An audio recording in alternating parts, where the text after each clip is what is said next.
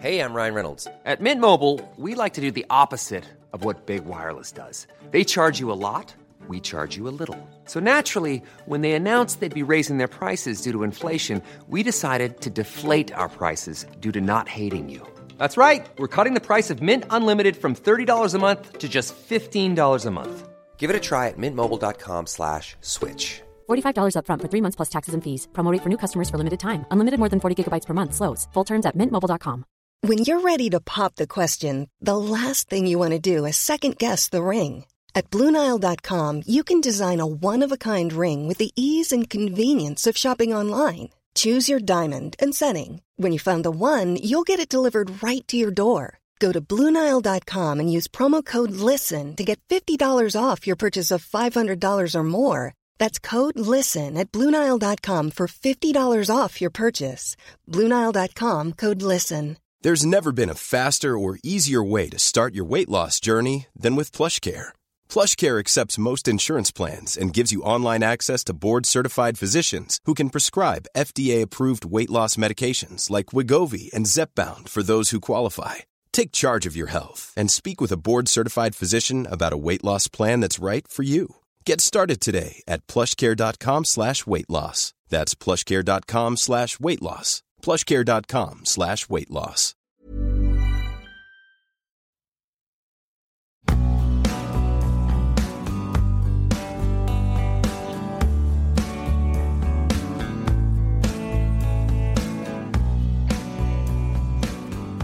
سلام.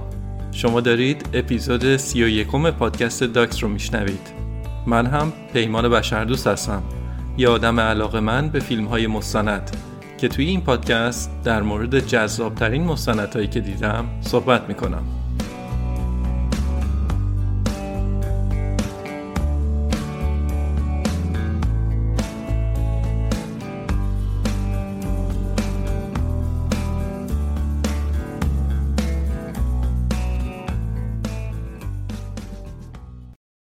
توی پادکست داکس من تلاش می‌کنم که در مورد فیلم های مستند متنوعی صحبت بکنم.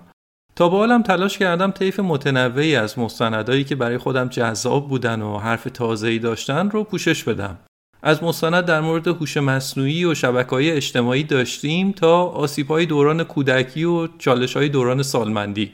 یه بار اگه موضوعمون در مورد نسل کشی بوده دفعه بعدش در مورد محیط زیست صحبت کردم و اگه در مورد یه مستند سیاسی صحبت کردم عوضش مستند ورزشی هم داشتیم. خلاصه اینکه تلاشم اینه که توی یه ژانر خاصی نمونم و هر موضوعی که به نظرم جالب و ارزشمند میاد رو توی پادکست در موردش صحبت کنم. یعنی در واقع تنوع موضوعات برام خیلی مهمه. اما مهمتر از حفظ تنوع راستش برای من خود موضوعه. اینکه موضوع در مورد چیه؟ آیا یه مسئله ایه که تا به حال بهش اینطوری فکر نکرده بودم و چیزی نمی‌دونستم و الان این موضوع باعث میشه که نگرش جدیدی پیدا کنم؟ یا اینکه این اصلا هیچ؟ من به عنوان سازنده این پادکست چقدر توی اون موضوع جای بازی دارم؟ چقدر خودم می‌تونم تحقیق کنم مطلب جانبی بهش اضافه کنم؟ یا چقدر می‌تونم موضوع رو جذابترش کنم برای مخاطبام و ملاحظاتی از این دست؟ چند بارم بوده که داشتم روی یه موضوعی کار می‌کردم ولی یه دفعه به یه موضوع جدیدی برخورد کردم و گفتم نه من حتما این بار باید راجع به این موضوع کار کنم. این بار هم همین اتفاق افتاده.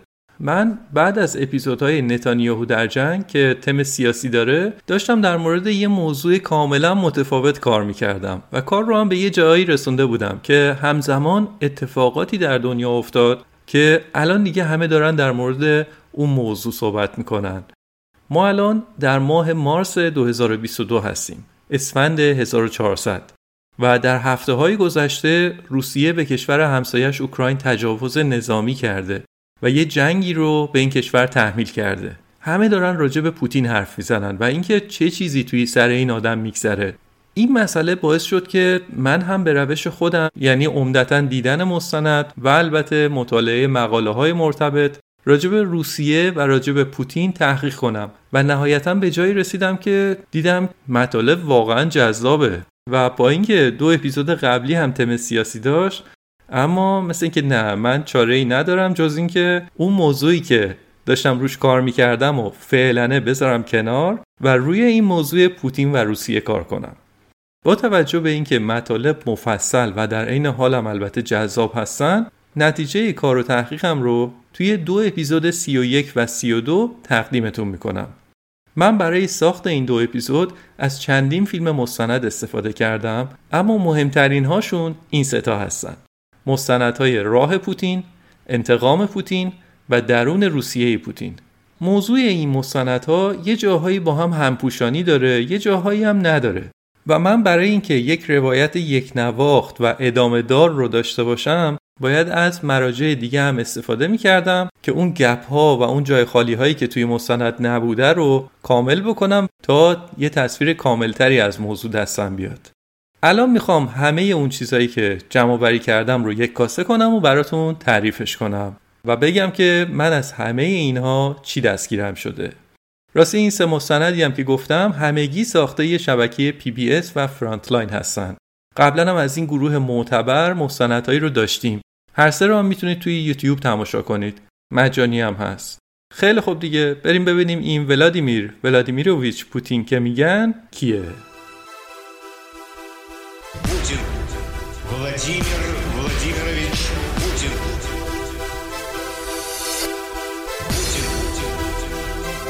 Президент Российской Федерации Владимир Владимирович Путин. در سال 1991 اتحاد جماهیر شوروی در حال فروپاشی بود. یک کشور بزرگ و تاثیرگذار که سالها پنجش رو انداخته بود توی پنجه آمریکا و دوتایی مشغول سورازمایی با هم بودن. دنیا رو دو قطبی کرده بودن. یه تعداد کشور در اردوگاه آمریکا بودن، یه تعدادی هم توی اردوگاه شوروی. هیچ کدوم از این دو طرف هم انگار قصد نداشتن کوتاه بیان. نمی‌خواستن کم بیارن. در حالی که این زورآزمایی ها هزینه های زیادی هم داشت. خصوصا شوروی زیر بار فشار اقتصادی زیادی بود. اتحاد جماهیر شوروی انقدر به این نمایش های قدرتش ادامه داد و همه چیز رو فدای این قدرت نمایی کرد تا اینکه دیگه رمقی براش باقی نموند و دیگه در سال 1991 این بیمار محتضر نفسهای آخرش رو داشت می‌کشید. همه هم می‌دونستن که این نظام رفتنیه. اما چیزی که قرار بود جایگزین این سیستم بشه هنوز برای کسی مشخص نبود. و این بلا تکلیفی همه مردم شوروی رو آسی و کلافه کرده بود. در بین این مردم آسی یک افسر جوان سازمان اطلاعات شوروی یا کاگبه هم بود. به اسم ولادیمیر پوتین. این آدم تازه از مأموریتش در شهر درستن در آلمان شرقی برگشته بود به شوروی. استعفا داده بود و گفته بود که حاضر نیستم در این سیستم یه لحظه هم بمونم. بیکار بود و دنبال کار میگشت. و نهایتا تونست که کارش رو در شهرداری سن پترزبورگ پیدا کنه. سال 1991 که این آدم کارش رو در شهرداری سن پترزبورگ شروع کرد کمتر از 9 سال بعدش همین بابا داشت در کاخ کرملین برای ریاست جمهوری روسیه سوگن می‌خورد. فقط 9 سال. چه اتفاقی افتاد؟ این آدم کی بود؟ چطور تونست پله های ترقی سازمانی رو 6 تا یکی طی کنه و از اون مأمور مستعفی کاگبه تبدیل بشه به نفر اول روسیه و بعد هم تا همین الان سکان هدایت روسیه رو توی دست خودش نگه داره. ولادیمیر پوتین تک بچه یک خانواده کارگر بود. مثل خیلی دیگه از مردم اون زمان شوروی. پدر کارگر مادر کارگر. البته پدر و مادرش دو پسر دیگه هم قبلش داشتن. اما اونا فوت شده بودن و بعد پوتین در سال 1952 به دنیا اومد. یعنی الان که در اسفند 1400 هستیم پوتین 70 سال است. خانواده پوتین توی یک آپارتمان کوچیک در بخش فقیرنشین سن پترزبورگ یا لنینگراد اون روزها زندگی می‌کردن. ولادیمیر یک بچه غیر معمول بود. کاراش مثل بقیه نبود. وقتی که فقط 16 سالش بود رفت به اداره امنیت یا همون کاگبه و خواست که استخدام بشه. ولی بهش گفتن که الان خیلی جوونی برو و بعدم بیا. سالهای اتحاد جماهیر شورویه و کاگبه همه جا حضور داره. خبرچین داره از مردم شنود می‌کنه و یکی از مهمترین و قدرتمندترین سازمان ها توی کشوره. ولادیمیر جوان و تشنه قدرت هم می‌دونست که مسیرش رو باید از کجا شروع کنه. برای همین وقتی که از رشته حقوق در دانشگاه سن پترزبورگ فارغ التحصیل شد معطلش نکرد. دوباره رفت به کاگبه. تقاضا داد و این بار استخدام شد. یه دوره آموزشی رو طی کرد و خیلی زود به آلمان شرقی اعزام شد. کار کردن در کاگبه تاثیر زیادی روی پوتین گذاشت. اونجا بود که یاد گرفت که چطور در سایه کار بکنه به این باور رسید که آمریکا دشمن اتحاد جماهیر شورویه و باید در مقابل دشمن مقابله کرد. یاد گرفت که اول نظام و سیستم مهمه و بعد مردم مهمن و خیلی از چیزهای دیگه ای که الان جزی از شخصیت پوتینه یادگار همون دور است. خب پوتین به شهر درستن اعزام شد. پست پوتین در اونجا جاسوس مخفی نبود. اون فعالیتش در زمینه ضد جاسوسی بود. کارش تئوریای توطعه بود و اینکه بررسی کنه که هر گروهی یا کشوری چطور و در چه شرایطی می‌تونه علیه امنیت شوروی فعالیت کنه. باید نیات پشت پرده فعالیت های آمریکا و کشورهای غربی رو می‌خوند و پیدا می‌کرد. پوتین به دو دلیل کارش رو خیلی دوست نداشت. چون اولا دوست داشت که مأمور مخفی باشه و بعد هم دوست داشت که نقش مهمتری داشته باشه. مثلا حداقل در برلینی جایی کار بکنه نه اینکه در شهر درستن. یه شهر در حاشیه که مثل برلین مهم نبود. البته اونجا در درستن هم بیکار نبودن اینا. خبرچین داشتن. با وزارت امنیت آلمان شرقی که بهش می‌گفتن اشتازی فعالیت های مشترک داشتن. روی ساخت تسلیحات و شناسایی دشمنای مشترک و اینا با هم کار می‌کردن. از این نوع فعالیت ها پوتین از سال 1975 تا 1990 یعنی 15 سال در آلمان بود. آلمانی رو خیلی خوب یاد گرفت و تا حدودی هم انگلیسی رو یاد گرفت. بیشتر سالهای جنگ سرد رو اون اونجا بود و از هم اونجا بود که اختلافات و تمام اون کریخونی های بین اردوگاه غرب و شرق رو نظاره می‌کرد. نظاره می‌کرد که یه جورایی در خط مقدم بود. حتی وقتی که در سال 1989 مردم خشبین آلمان به سمت دیوار برلین رفتن و از بین بردنش هم پوتین در آلمان بود. و در بطن ماجرا خودش حضور داشت. بعد اون موج خروشان که در برلین شروع شده بود به درستن هم رسید و مردم عصبانی به اداره پلیس مخفی آلمان شرقی همون اشتازی حمله کردند. بعدش هم حمله کردن به دفتر کاگبه یعنی همون جایی که پوتین در اون کار می‌کرد. پوتین گفته که در اسنای همون حملات تونسته بوده که بیشتر مدارک کاگبه و اشتازی رو نجات بده و نذاره که دست معترضین بیفته. بیشتر مدارک رو سوزونده و یه سری رو هم فرستاده به مسکو یه سری رو هم تحویل مقامات آلمان شرقی داده. شرایط اضطراری بوده و قضیه به این راحتی که الان گفتم انجام نشده. مردم انقدر عصبانی بودن که پوتین دستپاچه شده بود و نمی‌دونست باید چی کار کنه. بارها به مسکو تماس گرفت تا ببینه دستور چیه. مقابل اینا باید وایسه فرار کنه چی کار باید بکنه رو نمی‌دونست. ولی هیچ پاسخی هم از مسکو دریافت نکرد. در واقع پاسخ مسکو سکوت بود. اتحاد جماهیر شوروی داشت هر روز ضعیفتر می‌شد. اون از بعض متحد اصلیشون آلمان شرقی که داشت با آلمان غربی تلفیق می‌شد. پرده آهنین معروف زنگ زده بود و در حال افتادن بود. از اون طرف هم پوتین از مسکو فقط بلا تکلیفی و بیعملی می‌دید. این چیزی نبود که این افسر اطلاعاتی انتظارش رو داشت. دوست داشت که شوروی وا نمی‌داد و همون روالی که داشت رو مقتدرانه ادامه می‌داد. اما خب اینطور نشد و تمام اینها برای پوتین زخمهایی شدند که تا سالها التیام پیدا نکردند. وقتی که پوتین به روسیه برگشت اتحاد جماهیر شوروی دیگه بیشتر به روزهای سقوطش نزدیک شده بود. دومینوی ریختن دیوار و انداختن مجسمه از آلمان شرقی دیگه به مسکو هم رسیده بود. حالا دیگه حتی مجسمه های استالین و لنین از مقابل ساختمون های کاگبه هم در حال انداخته شدن بودن. جورج بوش پدر رئیس جمهور وقت آمریکا این لحظه ها رو یک پیروزی تاریخی برای دموکراسی قلمداد می‌کرد. اما برای خیلی ها از جمله پوتین اینا لحظه هایی پر از تحقیر بودند. روند حوادث تند بود و نهایتا پوتین رو به نقطه ای رسوند که از کاگبه با درجه سرهنگ دومی استفاده داد.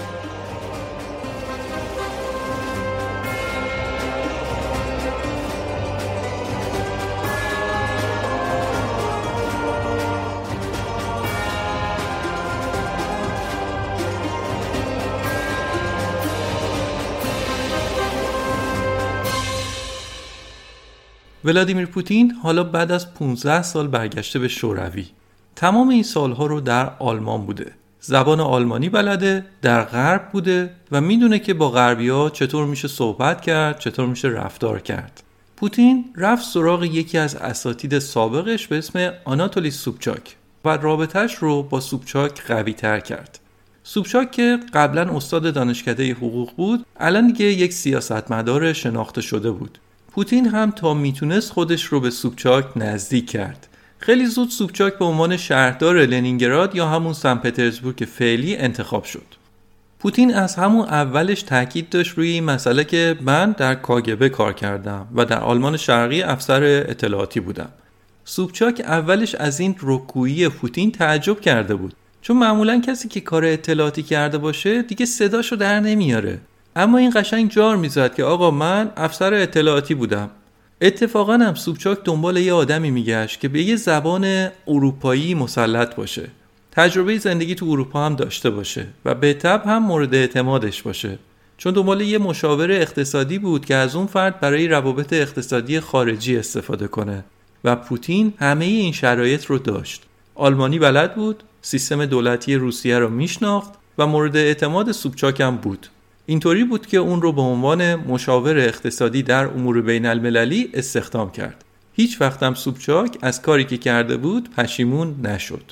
خیلی زود پوتین تونست اعتماد سوبچاک رو بیشتر جلب کنه و بشه جانشینش یعنی شد جانشین شهردار سن پترزبورگ و سمت دیگرش هم رئیس کمیته روابط اقتصادی خارجی. هنوز دوره که اتحاد جماهیر شوروی بر سر کارها یعنی یک کشور سوسیالیستی که اختیار مالکیت ثروت و املاک کشور در دست دولته و شهرداری هم یکی از بازوهای اجرایی دولته. پوتین حالا به عنوان جانشین شهردار و مسئول امور اقتصادی بین المللی یک مهره اصلی و مهم بود. اون بود که تعیین می‌کرد که چه شرکت های خارجی می‌تونن در سن پترزبورگ دفتر داشته باشن و دفترشون رو کجا داشته باشن. یعنی در نظر بگیرید شوروی با اون مختصاتش داره از بین میره خیلی از شرکت های خارجی حالا دوست دارن که بیان در این کشور سرمایه گذاری بکنن و کارشون لنگ این کمیته هستش. پوتین از همون موقع آدم بلند پروازی بود و در همون موقع از یک فیلمساز خواسته بود که در موردش یک فیلم مستند بسازه. یه مستند به اسم قدرت. به طب منظور قدرت سیاسیه. در همون فیلم هم پوتین جوان تاکید می‌کرد که من بعد از فارغ و تحصیلی از کاگبه پیشنهاد کار گرفتم. به نظرش اینکه خودش رو به عنوان مأمور سابق اداره بدنام کاگبه معرفی می‌کرد انگار راه موثر و خوبی بود. بالاخره اتحاد جماهیر شوروی سقوط کرد و این سقوط و فروپاشی باعث نایاب شدن مواد غذایی شد. توی اون بلا تکلیفی های بعد از فروپاشی شرکت های تولیدی نمی‌تونستن تولید کنن. ارزش پول ملی از بین رفته بود. نمی‌تونستن از خارج کالا وارد بکنن. مضافم بر اینکه جمهوری هایی که تا چند روز قبلش نیازهای هم رو تعمین می‌کردن بین همدیگه کالا مبادله می‌کردن. مثلا گندم میفروختن شیر میفروختن پارچه می‌گرفتن و با یک واحد پولی هم مبادله می‌کردن. حالا دیگه تبدیل به کشورهای بیگانه شده بودن و خرید کردن از همدیگه خیلی سخت شده بود. نتیجه هرج و مرج عمومی بود. مردم هجوم برده بودن به فروشگاه ها و هرچی بود و نبود رو خرید کرده بودن. توی قفسه های سوپرمارکت ها دیگه جنسی باقی نمونده بود. پوتین به عنوان مسئول امور اقتصادی بین المللی برای حل این مسئله فعالیت می‌کرد و با بعضی از کشورهای خارجی هم در ارتباط بود مثل آلمان و فنلاند. برنامه این بود که شهرداری یه سری از مواد خام مثل مواد معدنی و نفت و اینها رو به یه شرکت در داخل روسیه می‌داد و ازشون می‌خواست که این نفت و مواد معدنی رو برای ما در خارج از شوروی بفروشید و پولش رو به ما بدید تا ما بتونیم مواد غذایی بخریم. حالا دیگه نقش پوتین به عنوان توضیح کننده رانت خیلی مهم بود. مهم دیگه تعیین می‌کرد که به چه شرکتهایی باید نفتمون رو بدیم که برامون در خارج از روسیه بفروشن. به چه شرکتی مواد معدنی بدیم که اونا برامون بفروشن. و روی تمام این مبادلات کنترل داشت. این اهمیتش بهش معروفیت هم داده بود. توی برنامه های تلویزیونی باش مصاحبه می‌کردن توی برنامه های خبری مثلا. و اونجا وعده می‌داد که همه چیز حل میشه. نگاه کنید یه برنامه مرتبی داریم. اینقدر مواد غذایی سفارش دادیم داره وارد میشه جای نگرانی نیست. وعده می‌داد. اما آخرش هم بیشتر مواد غذایی که وعده داده بود نیومد. مردم هم از این وضعیت عصبانی شدن و ریختن به خیابونا. که بابا نون نیست غذا نیست چی بخوریم؟ قضیه مهمه دیگه نون شب مردمه. ده ها هزار نفر ریختن توی خیابونا. اون موقع یکی از اعضای شورای شهر خانومی بود به اسم مارینا سالیه که از طرف شورای شهر سن پترزبورگ معمور شد که در مورد این پرونده تحقیق بکنه. جمعبندی این خانم این بود که پوتین در این فقره تخلف داشته. تخلف پوتین براش مهرس شده بود. می‌گفت این طرف ما یک لیست بلند بالایی از اقلامی داریم که قرار بوده بیاد. اون طرف هم معادل 100 میلیون دلار پول بوده. پولا که رفته. کجا رفته معلوم نیست. از اون طرفم یک گرم هم از این اقلامی که قرار بوده بیادم نیومده. تازه خیلی ها این اتهام رو متوجه پوتین می‌کنن که شما اختیار فروش نفت و مواد معدنی رو به شرکت هایی دادید که یک شبه تأسیس شده بودن. میگن به چه حسابی بهشون نفت و مواد معدنی داده شد که در خارج بفروشن؟ به چه حسابی این شرکت ها و این آدما رو انتخاب کردید؟ آدمایی که بعدا معلوم شد از دوستان نزدیک پوتین بودن و هنوز هم در ارتباطات ویژه‌ای باهاش هستند البته این رو هم باید بگیم که اشاره کردیم که شرکت هایی که یک شبه تأسیس شده بودن خب طبیعتا پیش از اون هم در زمان اتحاد جماهیر شوروی امکان تأسیس شرکت به این صورت وجود نداشته. و الان که اتحاد جماهیر شوروی سقوط کرده بود یه تعدادی شرکت یک شبه تأسیس شده بودن. اما از بین اونها یه تعدادی انتخاب شدن که نفت و مواد معدنی بفروشن. در هر صورت در نهایت هم شورای شهر سن پترزبورگ به توصیه مارینا سالیه پرونده رو به دادستانی هم ارجا داد که قانون در مورد این پرونده رأی بده. خواسته شورای شهر این بود که پوتین باید اخراج بشه. اما شهردار یعنی همون سوبچاک زیر بار نمی‌رفت. می‌گفت اینا همش فشارهای سیاسیه و از پوتین حمایت می‌کرد. اون پرونده هیچ وقت جلو نرفت. البته پوتین هم تقصیر رو انداخت کردن شرکت ها و بروکرات های دیگه و گفت که آره سوء استفاده شده. اما من کلا هیچ نقشی نداشتم تقصیر بقیه بوده. غیر از این در همون دوره اتهامات دیگه هم بوده که متوجه پوتین باشه. سرهنگ آندرزیکوف در اون زمان بازرس ارشد پلیس سن پترزبورگ بود و داشت روی یه پرونده مرتبط با یه شرکت ساختمونی کار می‌کرد. اسم شرکت بود 20th Trust که این شرکت زیر مجموعه کمیته روابط اقتصادی شهرداری بود. یعنی این شرکت زیر مجموعه پوتین بود. زیکوف در تحقیقاتش به این نتیجه رسید که این شرکت تخلفات زیادی داشته. دو میلیارد روبل پول به حساب این شرکت واریز شده بود. قرار بود که با این پول توی سن پترزبورگ ساختمون بسازن. اما این شرکت رفته بود در اسپانیا ویلا ساخته بود. یا یکی دیگه از اتهامات اینه که برای پوتین یک ساختمونی در حد قصر ساختن. زیکوف میگه که همه مدارک دال بر این بود که مسئولیت اصلی این تخلف با پوتین بوده. بنابراین به نظرش پوتین و شهردار هر دوشون میبایستی اخراج و زندانی می‌شدن. اما پوتین به زندان نرفت که هیچ کم کم سر از کرملین در آورد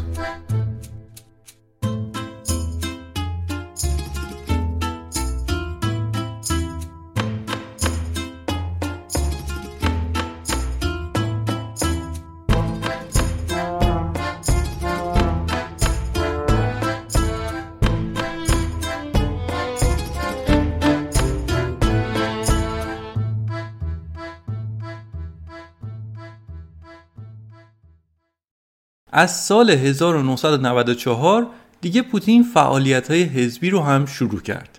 یه حزبی بود به اسم روسیه خانه ما که نخست وزیر وقت روسیه اون رو تأسیس کرده بود. پوتین هم شعبه اون حزب در سن پترزبورگ رو دایر کرد و خودش هم ادارش می‌کرد.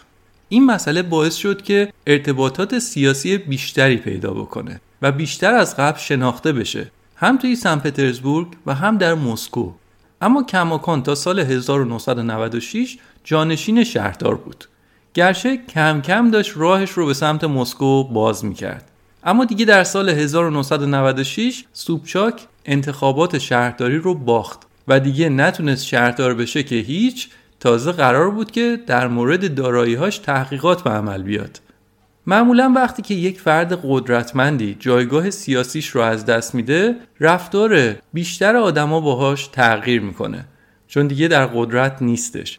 اما رویه پوتین اینطور نبود. با اینکه الان خودش در ابتدای مسیر پیشرفت سیاسیش بود و سوبچاک هم وضعیت جالبی نداشت اما بهش پشت نکرد و به حمایت از سوبچاک ادامه می‌داد. اونم وقتی که دادستانی دست گذاشته بود روی پرونده سوبچاک اما یه دفعه اعلام شد که آقای سوبچاک حمله قلبی بهش دست داده و راهی بیمارستان شده. همسر سوبچاک میگه که کار توی بیمارستان برامون خیلی مشکل بود.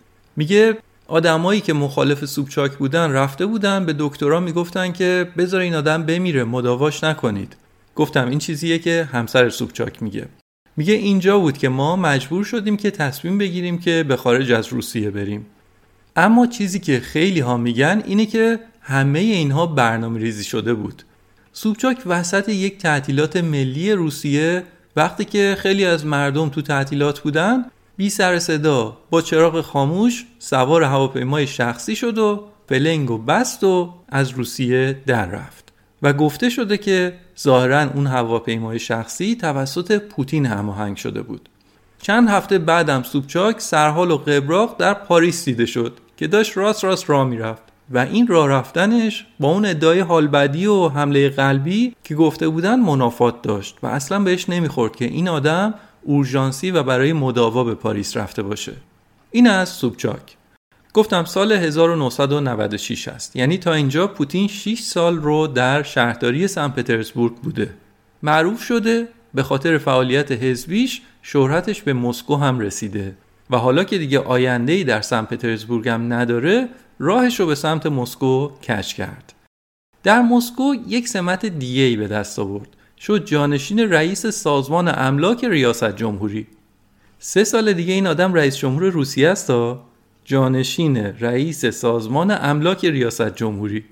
البته این سازمان سازمان مهمی بود و جایی بود که مسئولیت املاک خارجی کشور فدراسیون روسیه رو در دست داشت.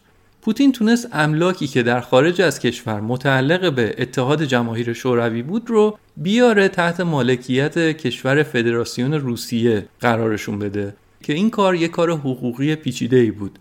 پوتین هم خب تحصیلاتش حقوقی بود و توی اروپا کار کرده بود و اون سابقش در مدیریت املاک هم کمک کرد و توی اون سمت موفق بود.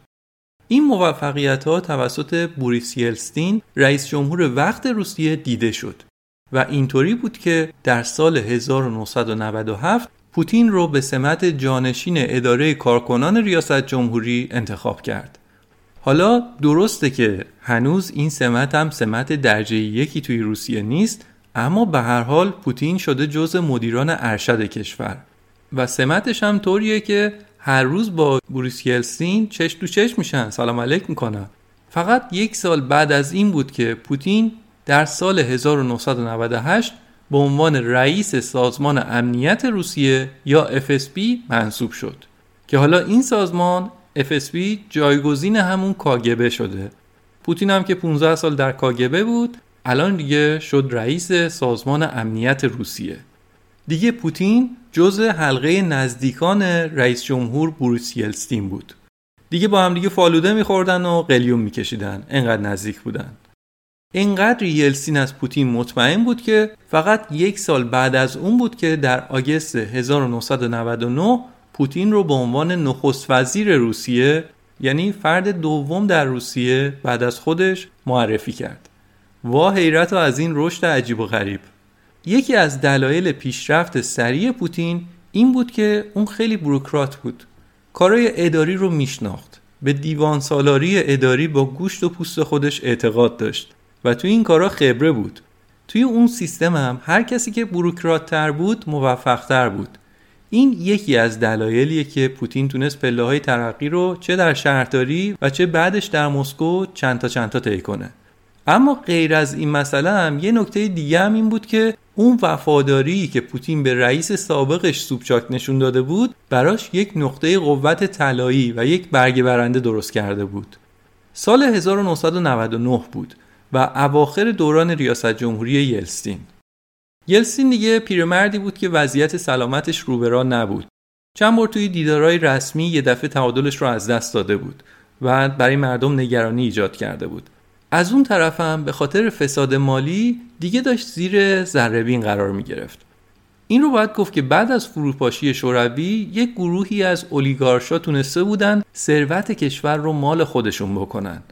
اولیگارشا به کسایی میگن که در زمان خصوصی سازی های بعد از فروپاشی شوروی تونستن بخش زیادی از ثروت کشور رو مال خودشون کنن. در دوره اتحاد جماهیر شوروی نظام اقتصادی سوسیالیستی بود و همه چیز در مالکیت دولت بود. حالا دولت می‌خواسته خیلی از مسئولیتاش رو سبک کنه و بده به بخش خصوصی.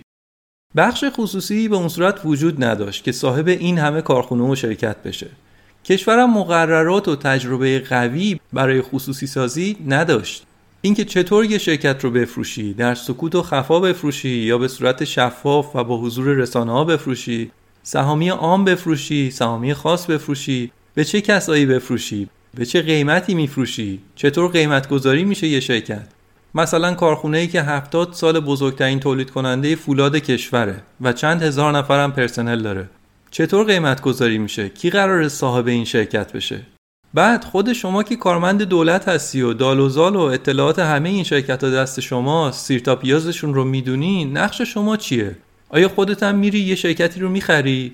یا نه؟ نباید دخالت بکنی. همه اینها اما و اگرهای خصوصی سازیه که خیلی از آدما می‌تونن از ماجرا سوء استفاده کنن و یک شبه صاحب ثروت بشن. دیدیم دیگه در ایران همین اتفاق متاسفانه افتاده. این مسئله در دوره بعد از فروپاشی شوروی افتاد و یه جماعت خاصی تونستن مالکیت مهمترین شرکت ها رو به دست بیارن.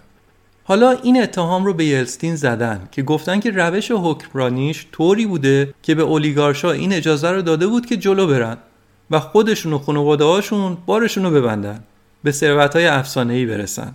حالا که عمر سیاسی و عمر زیستی یلستین رو به پایان بود دار دستش نگران بودن که نکنه نفر بعدی که میاد بیفته دنبال تصویه حساب سیاسی و تصویه حساب مالی با این طبقه نوظهور.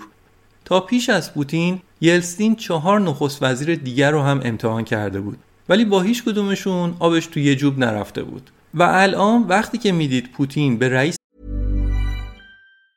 Mom deserves the best, and there's no better place to shop for Mother's Day than Whole Foods Market. They're your destination for unbeatable savings, from premium gifts to show-stopping flowers and irresistible desserts. Start by saving 33% with Prime on all body care and candles. Then get a 15-stem bunch of tulips for just $9.99 each with Prime. Round out Mom's menu with festive rosé, irresistible berry chantilly cake, and more special treats. Come celebrate Mother's Day at Whole Foods Market. Wow. Nice. Yeah. What you're hearing are the sounds of people everywhere putting on Bombas socks, underwear, and t-shirts made from absurdly soft materials that feel like plush clouds. Yeah, that plush. And the best part? For every item you purchase, Bombas donates another to someone facing homelessness. Bombas. Big comfort for everyone. Go to bombas.com slash ACAST and use code ACAST for 20% off your first purchase. That's bombas.com slash ACAST. Code ACAST. قبلی خودش یعنی سوبچاک هنوز انقدر وفاداره دلش قرص می‌شد که پوتین بهترین گزینه برای جانشینی خودش است. حتما پوتین صلاحیت های دیگه هم داشته. اما سازنده های مستند راه پوتین نظرشون اینه که از دید یلستین این ویژگی مهمتر از بقیه بوده. ولی درسته که یلستین یک جنس جور پیدا کرده بود اما هنوز یک مانع دیگه در مقابلش داشت و اون این بود که پوتین یه چهره بینام و نشان در بین مردم روسیه بود. درسته که حالا چند سال بود که رشد سیاسی خوبی پیدا کرده بود اما سمتاش تا یک سال قبل طوری نبود که مردم روسیه بشناسنش. همش جانشین این اداره و جانشین اون اداره بود. حالا یک سال بود که شده بود رئیس FSB و بعدم نخست وزیر شده بود. مردمم برای همین خیلی نمیشناختنش. مضافم بر اینکه قصد یلستین فقط این نبود که پوتین رو فقط نخست وزیر کنه بلکه هدف این بود که این آدم نهایتا جانشین خودش بشه یعنی رئیس جمهور روسیه بشه که بعد بتونه از خود یلستین و خانواده‌اش حمایت بکنه. مانع از این بشه که به خاطر فساد مالی خودش و خانوادهش زندانی بشن. خب چطور می‌تونست یه آدم بینام و نشون رو به مردم معرفی کنه و انتظار داشته باشه که انتخابات رو ببره؟ برای همین شروع کردن به برنامه هایی که پوتین رو معروف بکنن. یکی از کارهایی که در جهت مشهور شدن پوتین انجام دادن این بود که در سن پترزبورگ از یک تیمی خواسته شد تا برای پوتین کتاب بیوگرافی بنویسن که مردم باهاش آشنا بشن.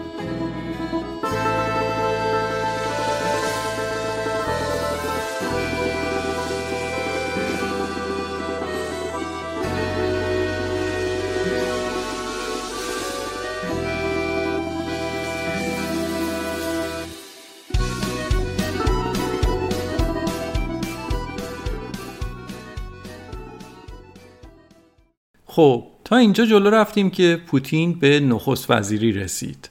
یک ماه بعد از اینکه بوریس یلستین پوتین رو به نخست وزیری انتخاب کرد یک اتفاق بزرگی در روسیه افتاد. پاییز سال 1999 بود که ساختمون های چهار مجتمع مسکونی بزرگ یکی بعد از دیگری بمبگذاری شدن و بعد از انفجار در عرض چند ثانیه ویران شدن. این ساختمون های مسکونی که مردم عادی توشون زندگی می‌کردن هم در مسکو بودن و هم در شهرهای دیگه. البته گفته شده که خانواده سربازای ارتش روسیه در بعضی از این ساختمون ها زندگی می‌کردن. همه این انفجارات در نیمه شب و وقتی که مردم در خواب بودن رخ می‌داد. بیشتر از 300 نفر هم تو این انفجارها کشته شدند. این 11 سپتامبر روسیه بود. مردم همه روسیه مستاصل و عصبی بودند. هر چند روز یه بار یک ساختمون داشت فرو میریخت و ناگهان نخست وزیری که عده خیلی کمی از روسها میشناختنش یه دفعه همه جا بود و داشت خط و نشون می‌کشید و قسم می‌خورد که انتقام می‌گیره انتقام سخت. توی مصاحبه هاش می‌گفت که تروریستا رو هر جایی که باشن گیرشون میاریم. می‌خوان توی فرودگاه باشن یا توی توالت باشن؟ گیرشون میندازیم. تمام. پوتین انگشت اتهامش رو به سمت شورشیایی چچن گرفته بود. چچن یه منطقه کوچیکی از روسیه است که در منطقه قفقاز واقع شده و مردمش مسلمون هستن و دنبال استقلال از روسیه بودن پوتین و سازمان امنیت روسیه می‌گفتن که رد پایی از دخالت چچنی ها در این ماجرات دیده میشه. اما مشخص نبود که اون رد پا و اون شواهد چیه. خیلی ها معتقدن که از این مسئله به عنوان بهونه برای توجیه حمله به چچن استفاده شده. و نهایتا هم باعث شد که روسیه به چچن حمله کنه. انتقام پوتین سخت بود و حمله نظامی سنگینی به چچن انجام شد و تعداد زیادی از مردم اون منطقه جونشون را از دست دادن. اما در روسیه برای اولین بار بعد از دهه ها مردم می‌دیدن که یه سیاستمدار جوون و پر انرژی دارن که پایکاره و داره از امنیتشون محافظت می‌کنه. مردم روسیه قضیه رو اینطوری می‌دیدن دیگه. پوتین هم در خط مقدم بود. سوار جنگنده ارتش می‌شد. می‌رفت بین سربازا باهاشون خوشبش می‌کرد. حرفای میهم پرستانه می‌زد. این مسئله اون رو تبدیل کرد به یک قهرمان ملی برای روسها. پوتین گمنام یه دفعه تبدیل شد به پرطرفدارترین سیاستمدار روس. یلسین رئیس جمهور و پوتین نخست وزیر یک زوج سیاسی عجیب غریب بودند. یکیشون می‌گفت که دنبال آوردن دموکراسی اون یکی هم یک مأمور سابق کاگبه بود با اولویت های متفاوت از یلستین. سوابق این دو نفر کاملا متفاوت بود. این نکته رو هم اینجا بگم که مستندهای راه پوتین و انتقام پوتین که اصلی ترین مراجع من هستن برای این اپیزود دیدگاهشون در یه جاهای متضاد هم هست. مثلا یکیشون یلستین و پوتین رو افرادی معرفی می‌کنه که همدست هم بودن. اما یه مستند دیگه میگه که یلستین یک فرد ترقیخواه و دلسوز ملت بود اما پوتین با دروغگویی خودش رو در نقش یک خیرخواه کشور به یلستین نشون داد و سر یلستین رو گول زد. حالا کدوم درسته؟ من یکی حداقل نمی‌دونم. من دارم چیزایی که در مراجع معتبر خوندم و دیدم رو برای شما تعریف می‌کنم. راجع به همین فاجعه بمبگذاری در آپارتمان ها هم همینطوره. مستند راه پوتین انگشت اتهام رو سمت پوتین و اداره امنیت می‌گیره و میگه که اینا باعث بمبگذاری بودن. اما مستند انتقام پوتین به این اتهام نمی‌پردازه و فقط میگه که پوتین از موقعیتی که ایجاد شد استفاده کرد و حضور خودش رو به عنوان یک رهبر فعال در کشور تثبیت کرد. پس در مورد یلستین و همه اتهام هایی که به پوتین وارد میشه حرف و حدیث های متفاوت و متناقضی وجود داره. اما افکار عمومی همیشه این سوال رو داشت که بالاخره این بمبگذاری ها کار کی بوده؟ یکی از افرادی که به دنبال پاسخ این سوال بود میخائیل ترپاشکین بود که یک افسر سابق کاگبه بود که الان دیگه کار وکالت انجام می‌داد. این آقا به عنوان وکیل یکی از خانواده های قربانیان بمبگذاری دو سال روی این پرونده کار کرد. در تمام این مدت راجع به قرائت رسمی و حکومتی که از این ماجرا می‌شد شک و تردید داشت. یعنی می‌گفت به نظرم نمی‌خونه که این حادثه کار چچنی ها باشه. شک ترپاشکین وقتی بیشتر شد که می‌دید همکارای سابق امنیتیش نسبت به تحقیقاتی که این داره انجام میده واکنش نشون میدن. و غیر مستقیم و مستقیم هی بهش هشدار میدن که تحقیق نکن و الا برات گرون تموم میشه. میگه منم می‌گفتم من خودم مأمور امنیتی بودم بلدم چی کار کنم. از اون طرف یک مسئله دیگه هم وجود داشت و اون این بود که در بحبوحه روزهای انفجارها توی زیرزمین یک ساختمونی در خارج مسکو بمب پنجم پیدا شد. نه که اون چهار تا انفجار همه رو ترسونده بود دیگه آدمایی که توی آپارتمان زندگی می‌کردن چهارچشمی ساختموناشون رو میپاییدن که کسی نیاد و بمبگذاری نکنه. ساکنای این آپارتمان هم به رفت آمدها حساس بودن و متوجه شدن که در زیرزمین ساختمونشون چند نفر دارن بمبگذاری می‌کنن. دست به کار شدن و اونا رو رفتن دستگیر کردن و شناسایی کردن و معلوم شد که این آدما ارتباطی به چچن ندارن که هیچ بلکه مامورهای FSB هستند. کیسه های مواد منفجره ای که پیدا کردن هم حاوی مواد منفجره نظامی روسیه بودند که همه اینها این فرضیه رو تقویت می‌کرد که پس بمبگذاری ها کار عوامل امنیتیه نه شورشی های چچن. البته بعد از سر و صدایی که این قضیه درست کرد اداره امنیت روسیه همون FSB اعلام کرد که نه این عملیات یک تمرین آموزشی بوده. اما دولت دیگه پیگیری نکرد که اون چهار تا بمبگذاری قبلی هم آیا کار FSB بوده یا کار چچنیا بوده. پوتین بعدا در بیوگرافیش این مسئله رو رد کرده و گفته که این حرفا بی اساسه FSB هیچ نقشی در بمبگذاری ها نداشته. مستند راه پوتین میگه که دولت نذاشت حرف شورشی های چچنی شنیده بشه و مردم قانع نشدن که آیا واقعا این بمبگذاری ها کار اینا بوده یا کس دیگه ای بوده. میگه یه گروهی از شورشی های چچنی دادگاهی شدن و سریع هم محکوم شدن. تازه گفته میشه که زیر فشار مجبور به اعتراف علیه خودشون شدن. بنابراین خیلی ها میگن که واقعیت شاید چیز دیگه ای بوده. ضمن اینکه از اون ورم افرادی بودن از شهروندای روسیه که شدیداً پیگیر این مسئله بودن که چرا در مورد بمبگذاری ها تحقیقات درست حسابی نمیشه و چرا فلفور حمله کردید به چچن؟ چرا مردم رو قانع نکردید؟ این افراد که قرائت رسمی از بمبگذاری ها رو زیر سوال می بردن به مرور همشون به قتل رسیدن. در مستند از چهار نفر اسم می‌بره که من امیدوارم اسامیشون رو درست تلفظ کنم. سرگئی یوشنکوف یوری شکوخیلین الکساندر لیتیونکو و آنا پولیتسکاوسکایا این افراد روزنامه نگار، سیاستمدار و حتی افسر اطلاعاتی روسیه بودند که در مورد این مسئله تحقیق می‌کردند، فعالیت می‌کردند و به نظرشون مسئله اینطور میومد که ظهور پوتین در قدرت روسیه نتیجه کودتای FSB یا همون سازمان اطلاعات روسیه بوده و از این بمبگذاری ها به عنوان یک بهانه برای شروع جنگ دوم چچن استفاده کردند. ولی دست بر غذا همه این افراد در سالهای بعد از به قدرت رسیدن پوتین توسط عوامل ناشناس به قتل رسیدن که خب احتمالا شانسی نمی‌تونه باشه دیگه.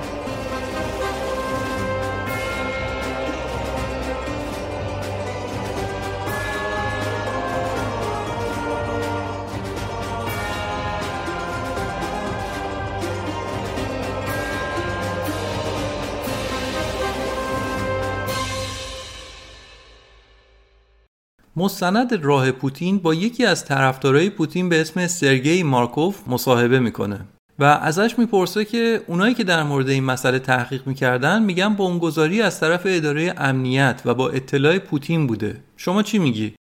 اون میگه که نه آقا هاشا و کلا اینطور نیست.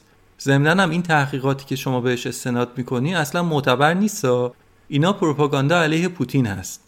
چطور ممکنه FSB همچین کاری رو بکنه و کسی دادگاهی نشه و مجرما هم راست راست توی خیابون بگردن؟ شما هم حواستون باشه. قربانی پروپاگاندا نشید. اینها رو سرگئی مارکوف سیاستمدار طرفدار پوتین میگه. البته در دومای روسیه یعنی مجلس قانونگذاری روسیه سه بار تلاش شد که در مورد این مسئله تحقیق و تفحص بشه. اما با فشار احزاب طرفدار پوتین هر گونه تحقیقات در مورد این مسئله ممنوع شد. خب وقتی که یک سیستم حکومتی به افکار عمومی بی تفاوت باشه و هر کی هم که خواست حرفی بزنه و سوالی بپرسه بگن حرف اضافی نباشه خب با بگیر و ببند و با حرف نزنید و اینها که مردم متقاعد نمیشن. طبیعیه که برعکس مردم فکر می‌کنن که حتما کاسه زیر نیم کاسه است. و به همین دلیل هم هنوز بخشی از افکار عمومی روسیه توجیه نشده راجع به این مسئله. اون آقای میخائیل ترپاشکین که گفتم وکیل یکی از خانواده ها بود و در مورد این موضوع تحقیق می‌کرد. مجلس دومای روسیه هم از همین آدم خواسته بود که براشون تحقیق بکنه. این هم داشت کارش رو جلو می برد و به نظرش اینطور می اومد که بمبگذاری ها کار شورشی های چچنی نبوده. یک هفته مونده بود که گزارشش رو تحویل دومای روسیه بده که توی خیابون پلیس ماشینش رو نگه داشت. اول مدارکش رو چک کردن و بعد ماشین رو بازرسی کردن. اما خب چیزی پیدا نشد. همین که این خواست سوار ماشین بشه و به راهش ادامه بده یکی از پلیسا جلدی یک کیسه رو پرت کرد داخل ماشین این. میخائیل داد زد که این مال من نیست اما اون مامورم همکاراش رو صدا زد که بیایید که توی ماشینش اسلحه پیدا کردم. همونجا میخائیل ترپاشکین رو بازداشت کردن و به جرم همراه داشتن اسلحه بعدا به دو سال حبس محکوم شد. این هم دو سال حبسش رو گذروند و وقتی که برگشت باز در مورد تحقیقاتی که کرده بود شروع کرد به صحبت کردن. اما بعد از دو هفته دوباره دستگیرش کردن و دو سال دیگه زندانی شد. اینم از میخائیل ترپاشکین. خب برگردیم به زمستان 1999 وقتی که هنوز جنگ چچن در جریانه و پوتین هم به عنوان نخست وزیر در همه جا فعاله. از کرملین بگیر تا خط مقدم جنگ. هر روز هم داره مشهورتر و محبوبتر میشه. در مقابل اما یلستین محبوبیت خودش رو بیشتر از قبل داشت از دست می‌داد.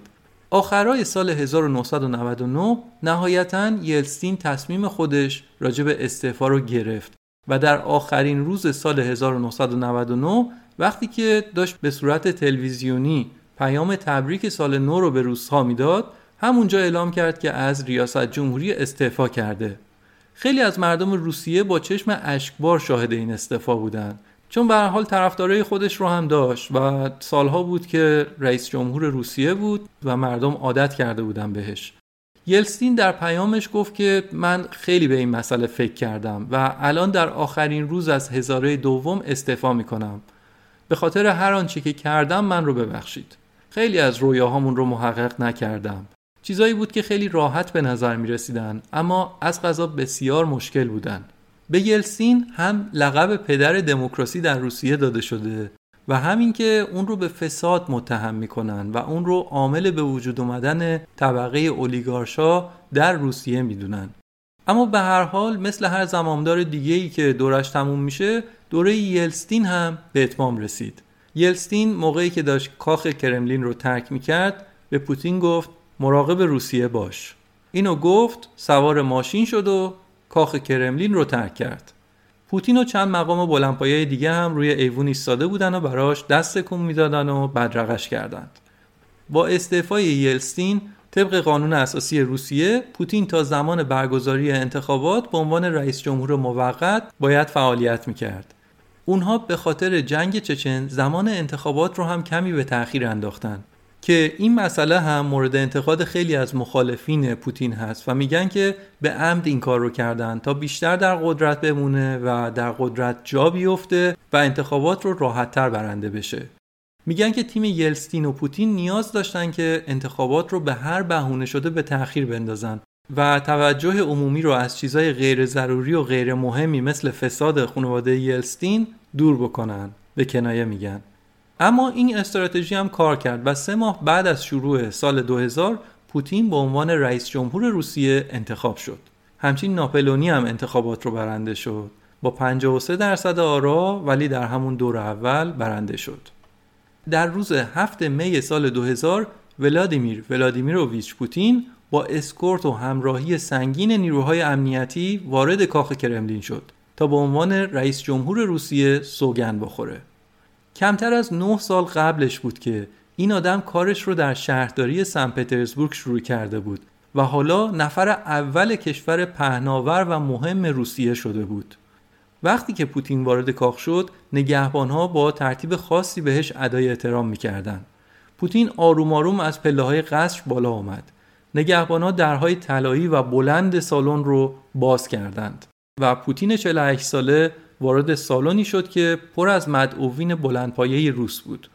اونا در دو طرف ایستاده بودن و منتظر بودن تا رئیس جمهور منتخب از روی فرش قرمزی که در وسط سالن و بین این جمعیت بود رد بشه و خودش رو به بالای سالن برسونه و به عنوان دومین رئیس جمهور کشور فدراسیون روسیه سوگند بخوره. پوتین در سخنرانی بعد از قسم خوردنش گفت که قول میدم که کشور برای حتی یه لحظه هم دچار خلای قدرت نشه و من به خوبی و با قدرت کشور رو رهبری خواهم کرد. پوتین اینها رو گفت. اولین اقدام پوتین به عنوان رئیس جمهور روسیه این بود که به بوریس یلستین مسئولیت قضایی اعطا کرد. یعنی دیگه هیچ دادستانی نمی‌تونست در مورد فساد بوریس یلستین و خانوادش تحقیق بکنه. پوتین همونطوری که به رئیس اسبق خودش سوبچاک شهردار سن پترزبورگ وفادار بود و کمک کرد که تحت تعقیب قضایی قرار نگیره به رئیس بعدیش هم یعنی یلستین وفادار موند و مانع تحقیقات قضایی شد. بهش مسئولیت داد. اما غیر از یلستین به فکر مسئولیت از خودش هم بود و ترتیبی داد تا پرونده شماره 144 128 که در مورد فساد خودش در سن پترزبورگ بود اون پرونده بی سر صدا از دور خارج بشه.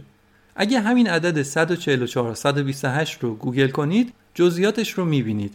البته همون تخلف مربوط به خرید مواد غذایی هست که گفتم و همینطور اون موضوع تخلفات شرکت ساختمونی داستان ساخت ویلا در اسپانیا و همون تحقیقاتی که سرهنگ زیکوف در مورد سوء استفاده های زمان شهرداری پوتین کرده بود. دادستان کل روسیه گفت که شواهد کافی علیه پوتین وجود نداره و پرونده رو مختومه اعلام کرد. یک سال بعدش هم سرهنگ زیکوف از کار اخراج شد.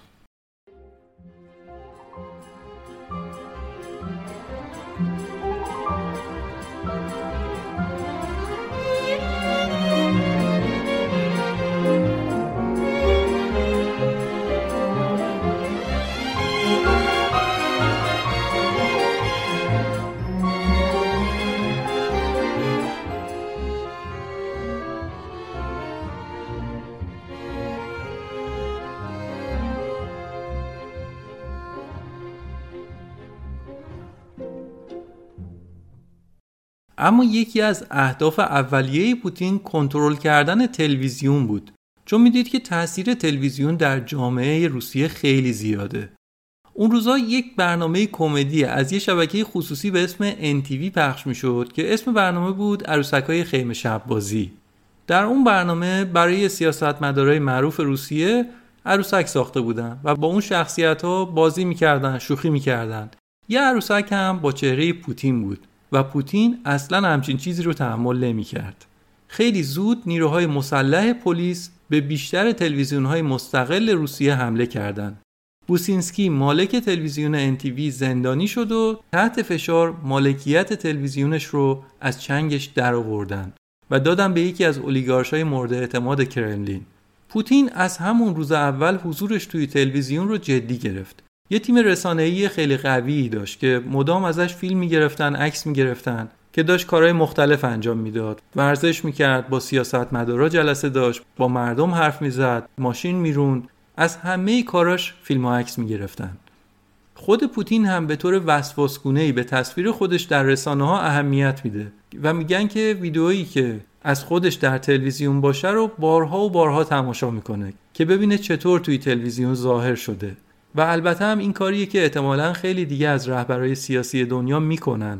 چون به هر حال نحوه حضور سیاستمدارا در رسانه خیلی مهمه و در سرنوشت سیاسی اونها می‌تونه خیلی تعیین کننده باشه.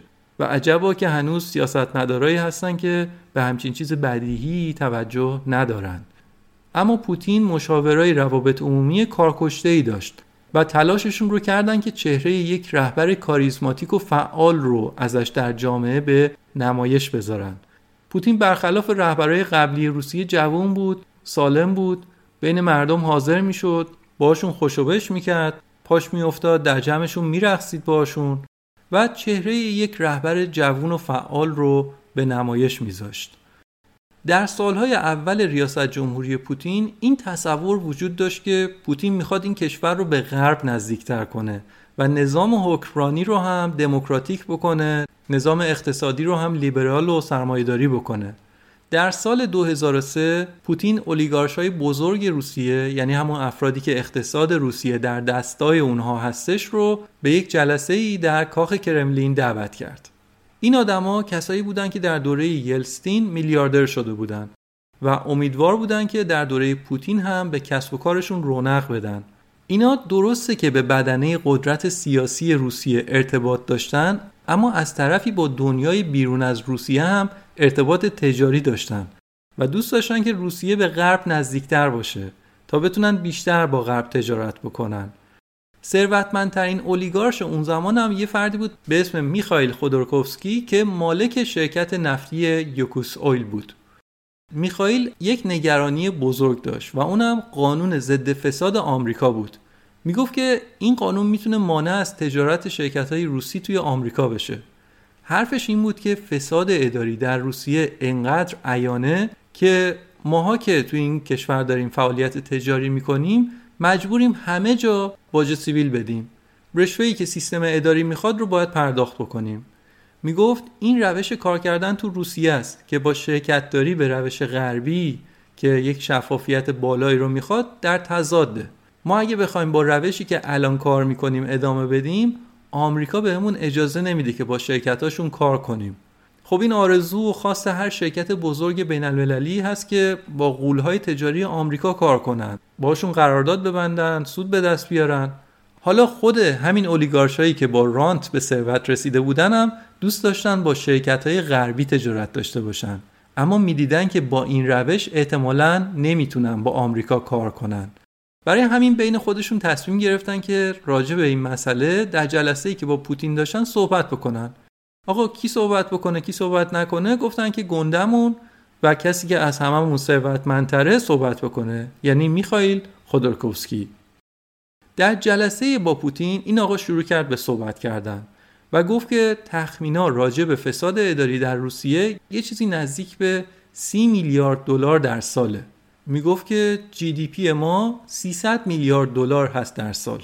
اون وقت مبلغ فساد هست 30 میلیارد دلار. عدد فساد اداریمون خیلی بالاست و باید تغییر کنیم. در مورد این مسائل حرف زد حالا دوربینای تلویزیونی هم در محل هستن و همه چیز داره ضبط میشه. خود پوتین هم که داره گوش میده خیلی برافروخته شده و با عصبانیت داره گوش میده.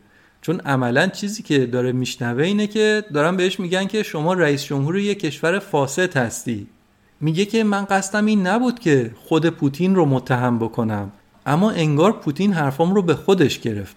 سریعا پوتین در همون جلسه به خودورکوفسکی حمله کرد که خودتو هم تو همین سیستم روش کردی و شرکت خودت هم ببین کلی مشکلات مالیاتی داره. همه شوکه شده بودن. چون فکر می‌کردن که پوتین به جای برخورد شخصی چیزی که به نفع کشور هست رو انتخاب می‌کنه و میگه که آره باید مقابل فساد اداری بیستیم. خودورکوفسکی به بعضی از احزاب دموکراتیک کمک مالی می‌کرد. این انتقادای نرمی که تو جلسه علنی با پوتین داشت و اون کمک هایی که به احزاب مخالف می‌کرد کافی بود که از نظر تیم پوتین این آدم یک فرد مخالف و یک تهدید سیاسی تلقی بشه. خیلی زود نیروهای امنیتی ریختن و خودورکوفسکی رو دستگیر و زندانی کردن. شرکتش هم تعطیل شد و بعد بین افراد وفادار به پوتین تقسیم شد. و اینطوری بود که پوتین نوک ثروتمندترین فرد روسیه رو چید. ثروتش رو هم ازش گرفت و اون رو روونه یک زندان در سیبری کرد. الان خودورکوفسکی از روسیه خارج شده و در سوئیس زندگی می‌کنه. در مستند راه پوتین هم بوده حرف زده. خودورکوفسکی بود سرهنگ زیکوف بود چند اولیگارش دیگه هم بودن چند نفر از مخالفا اپوزیسیون روسیه و یه نفر هم از طرفدارای پوتین بود. یعنی تعداد افرادی که موافق پوتین بودن و طرفدار پوتین بودن توی این مستندا بالطبع خیلی کمه. و ما بیشتر صدای آدمایی رو میشنویم که مخالفش هستن. حالا طرفدارای پوتین یا دوست نداشتن که بیان توی این مستند یا دعوت نشدن یا هرچی که بوده به حال تعدادشون کمه. اما میخائیل خودورکوفسکی میگه که من فکر می‌کنم که پوتین اولش قصد داشت که یک روسیه دموکراتیک درست بکنه. اما بعدش به نظر رسید که انگار که یک سیستمی که یه نموره هم تمامیت خواه باشه اون به درد کشور می‌خوره. ولی بعد هر چقدر که جلو رفت انگار که به این نتیجه رسید که سطح تمامیت خواهی رو باید بیشتر و بیشتر بکنه. و الان پوتین یک تمامیت خواهی کامل رو در کشور ایجاد کرده که هیچ روزنه ای رو برای فرد دیگه غیر از خودش و تیم خودش باقی نذاشته. میگه هر سیستم اقتدارگرا نهایتا تبدیل به سیستم دوست سالار میشه. دوست سالار نه شایسته سالار.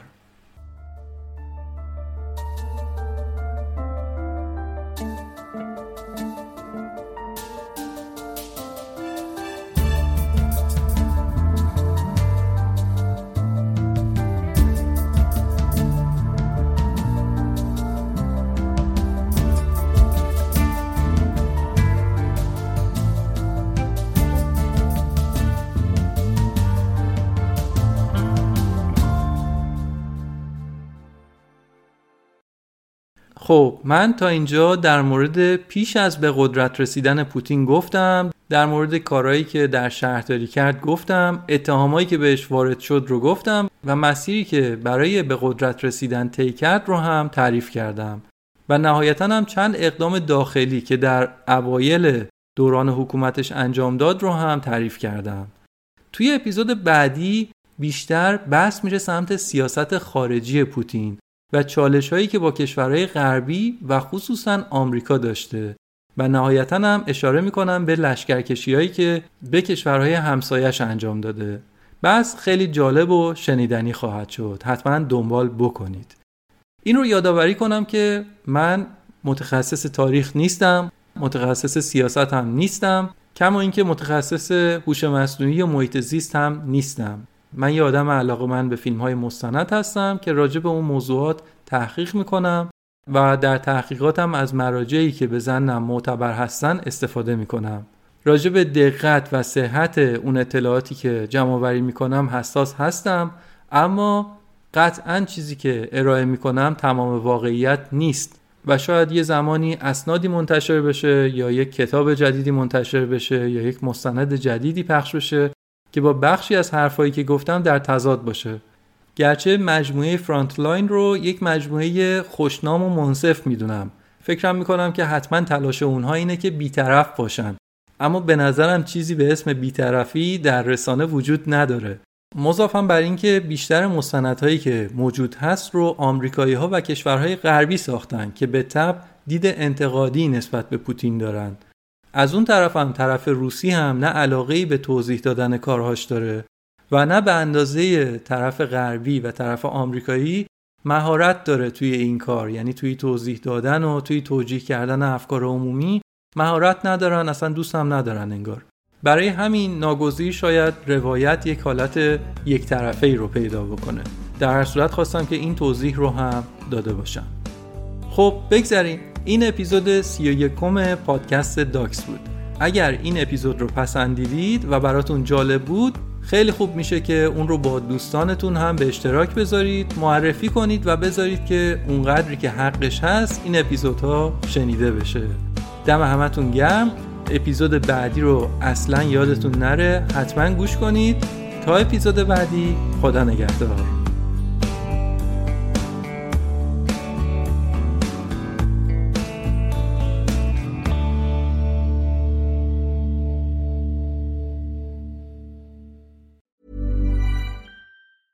Mom deserves the best, and there's no better place to shop for Mother's Day than Whole Foods Market. They're your destination for unbeatable savings, from premium gifts to show-stopping flowers and irresistible desserts. Start by saving 33% with Prime on all body care and candles. Then get a 15-stem bunch of tulips for just $9.99 each with Prime. Round out Mom's menu with festive rosé, irresistible berry chantilly cake, and more special treats. Come celebrate Mother's Day at Whole Foods Market.